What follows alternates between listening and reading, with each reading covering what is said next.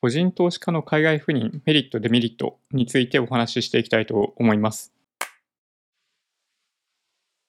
いやー、週末だ。こんにちは、ジョニーです。海外赴任が決定してから、早半年ぐらい経っているわけですけれども、一向に手続きが進展しないという状況が続いています。もともとね、COVID-19 の状況がある中での海外赴任決定だったんで、個人的にはね、そう、すぐにでも行きたいっていう思いがあるんだけど、なかなかそれが進展しないっていうのが実態ですね。理由は本当にシンプルで、うちの会社の中の手続きもそうだったし、シンガポール側、シンガポール政府としても、その申請を受け付けていないみたいな状況があったりするんで、これまでね、結構時間がかかっているっていうのが背景としてあります。こっからね、7月入って、シンガポール政府側の申請受付再開みたいな話も出てきているんで進捗するんじゃないかなと思っています。今回はメリット、デメリットみたいなお話をしたいと思います。これはあくまで個人投資家ですね。海外赴任される方の一部はもともと国内で投資をしていたりとかして、それが海外赴任することによってどう影響があるのかっていうのが分かりにくかったりっていうことがまあいろいろあると思います。今回はね、そういうお話をちょこっとだけしてみようかなと思います。今回お話しする内容は、まだそういう意味でいくと、税理士さんとかに確認している内容ではないところとかもあったりするんで、あくまで自分が調べている範囲で、こういう風になってそうだというお話になりますので、間違いとかがあったら申し訳ない。まずね、今回のお話の想定は、国内でもともと証券口座を開設して、投資をそこで行っている人というのが主な対象になります。通常だと国内で投資をしていて売却して利益を確定した場合、その利益に対して20.315%の課税がされます。特定口座でやってれば、源泉徴収みたいな感じで勝手に取られるというのが現状だったりするんですけど、海外にいる人、いわゆる非居住者の場合は、それちょっとね、事情が異なってきます。まず最初に非居住者っていうのが何かっていうと、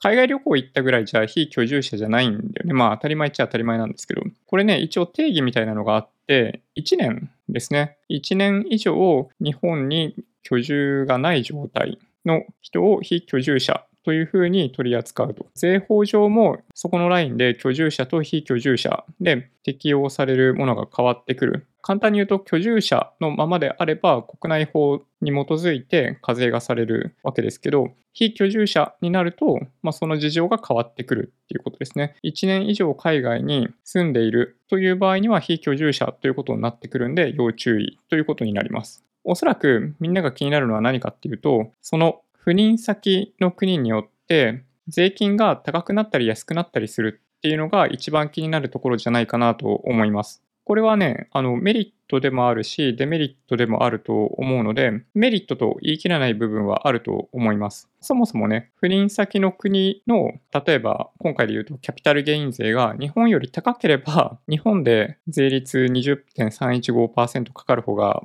マシだからね。キャピタルゲイン税っていう意味でいくと、実は日本は決してそこまですごい高いというわけではなくって、先進国で言うと、アメリカは日本より安いんだけど、ヨーロッパに関しては日本より高い国っていうのもあったりとかするんで、必ずしも海外赴任イコールキャピタルゲイン税が軽減できる可能性があるかみたいな話で言うと、そんなことはないですね。その点は要注意。逆に、キャピタルゲイン税が安い、もしくは非課税みたいな国っていうのは確かにあって、例えば代表的なところ、有名なところでいくと、香港、シンガポール、マレーシア、こういった国々に関しては、キャピタルゲイン税が非課税っていう国だったりします。キャピタルゲイン税が非課税な国だったらいいのかっていうと、まあ、必ずしもそういうわけでもなくて、もう一つの条件があります。もう一つの条件は、日本との租税条約の有無ですね。で、これがね、財務省のページに租税条約等の一覧ということで書いてあります。ここに結構な国と租税条約結ばれてますね。あからずっと書かれてるんですけど、アイスランド、アイルランド、アゼルバイジャン、アメリカ、アラブ首長国連邦、アルゼンチン、アルメニア、イギリスとかね、ずっとこうやって、イギリス、イタリア、インド、インドネシア、ウクライナ、ウズベキスタン、ウルグアイ、エクアドル、エジプト、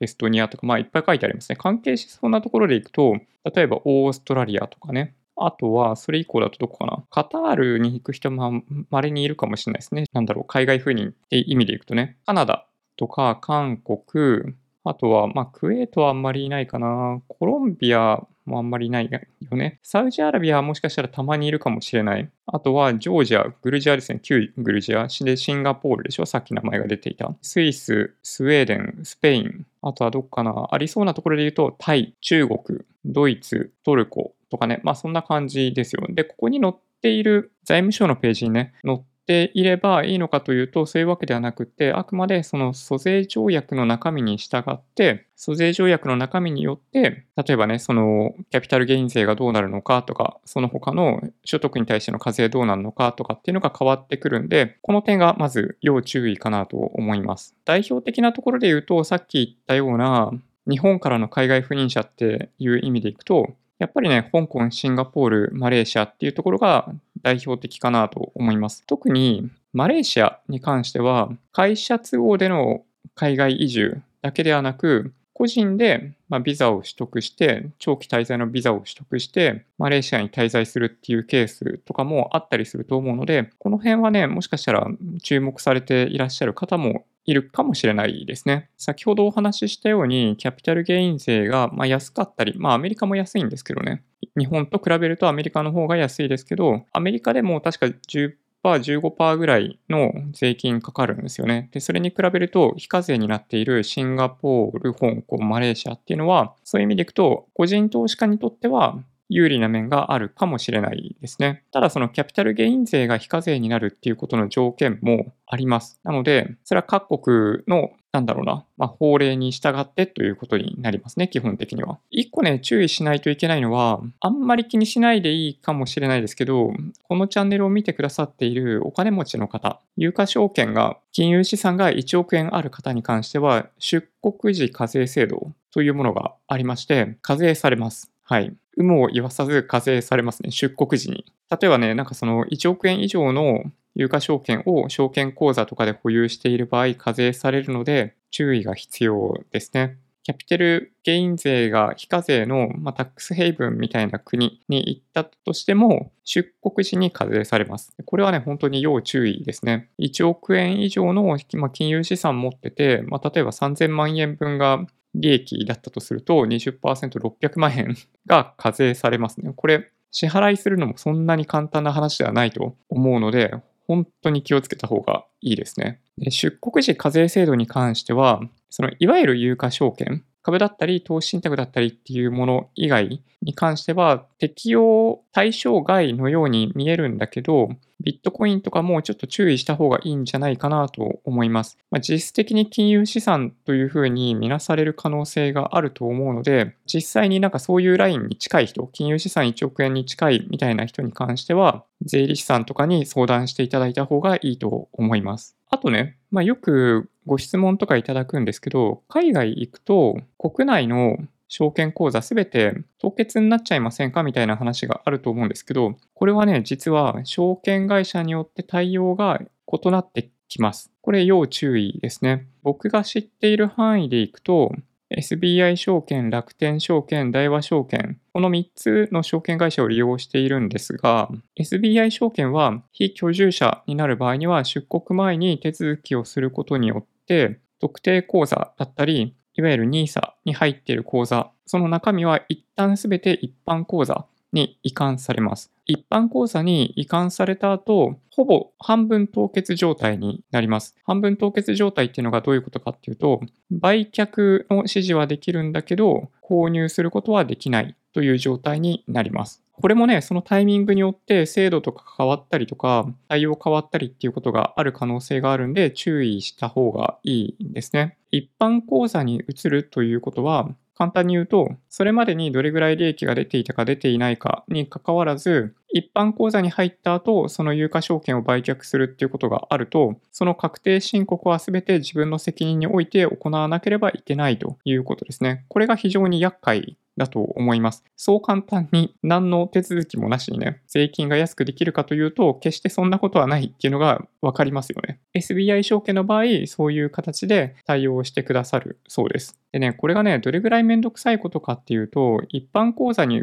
るだけだったら、あ、そうなんだ。まあでも、なんだろう。買い付け平均単価とかが分かってれば、確定申告簡単にできそうじゃんって思うじゃないですか。ただね、そうじゃなくって、一般口座に移った時の価格が買い付け平均単価みたいな感じで表示されることになっちゃうらしいんですよ。要するに特定口座内でいくらで買い付けたとかそういう情報は引き継がれないんですよね。一般口座に移ると。この点が非常に確定申告しようっていう時には厄介になると思います。その他でいくと、楽天証券。楽天証券に関しては、凍結になりますね。非居住者の登録を SBI 証券と同じように行う必要があります。出国前に行って、これは SBI 証券も楽天証券も大和証券も多分そうなんだけど、海外の居住が始まった後、居住先の証明書を送る必要があるんですけど、まあ、それによって正式に非居住者としての口座凍結ということになりますね。楽天証券の場合、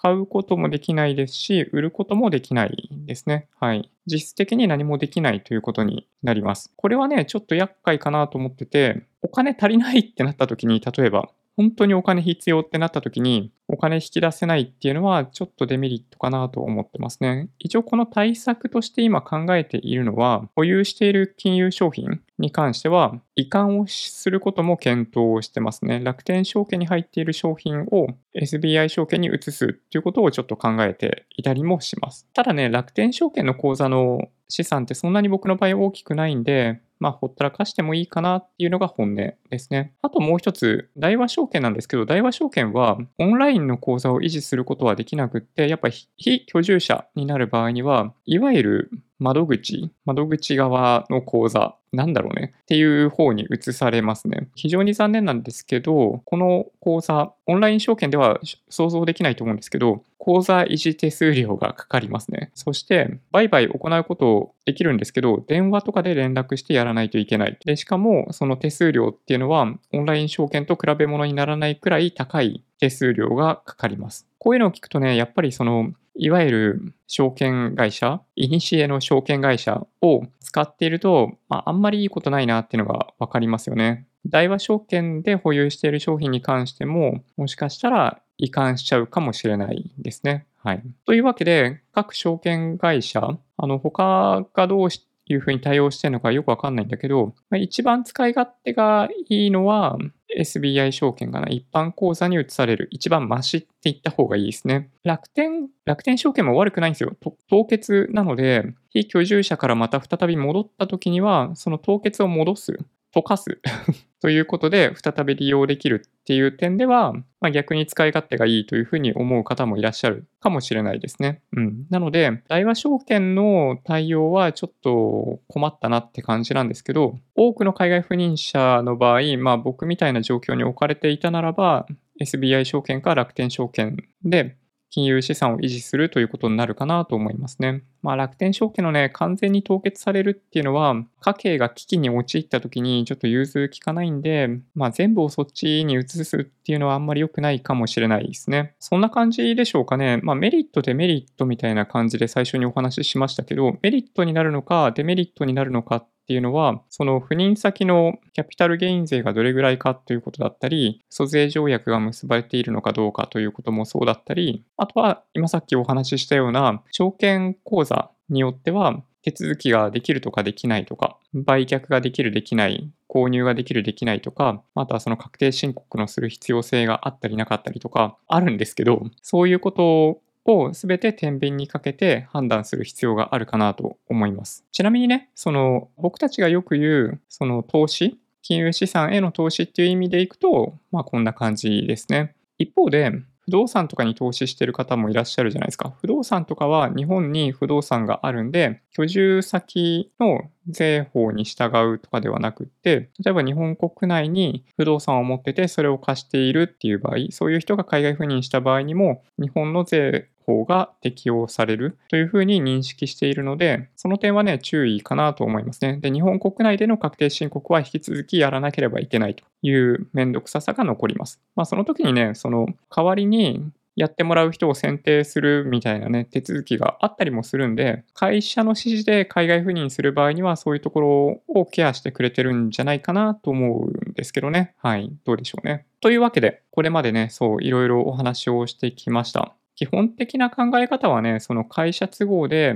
海外赴任する場合、多くの会社はno gain、no loss、その海外赴任することによって、大きなメリットを受けることもできないし、損をすることもないというふうに、大体設計がされているケースが多いと思うので、なんかね、多くの方が想像している、まあ、一部の方かなが想像しているような、国内と海外の両方、両方もらえるんですかみたいな。両方から給料もらえるんですかみたいな話とか、なんか全ての住居費が無料になるんですかみたいな話っていうのは、そういう会社もあるかもしれないけど、現実はそんなことないんじゃないかなと思いますね。現地のね、物価に合わせて、その給料を増やしたり減らしたりっていうのがあったりするのは、大体多くの会社での共通している対応内容だと思うので、それはそれでいいと思うんだけど、ね、物価に合わせて増やしたり減ったりっていうのが通常だから、まあ、別にね、得もしてないし損もしないよね、みたいな感じだったりするんで、海外赴任イコールやったーみたいな風に思っている方は、まあそんなことないよっていうことだけちょっとお伝えしたいなと思いました。そんな感じでしょうかね。うん。もしね、今回の動画が参考になったっていう方は、ぜひ高評価お願いします。私も海外赴任するんだけど、こんなことがわかりませんとかね、そういう方いらっしゃったら、ぜひあのコメントいただけると嬉しいなと思います。こういう状況の中で、なんかそういったいわゆる仲間？みたいな人非常に少ないので、そういうコミュニケーション取れたらありがたいなと思っております。でもし今回の動画が良かったっていう方は、高評価合わせてチャンネル登録していただけると嬉しいです。それではご視聴ありがとうございました。バイバイ。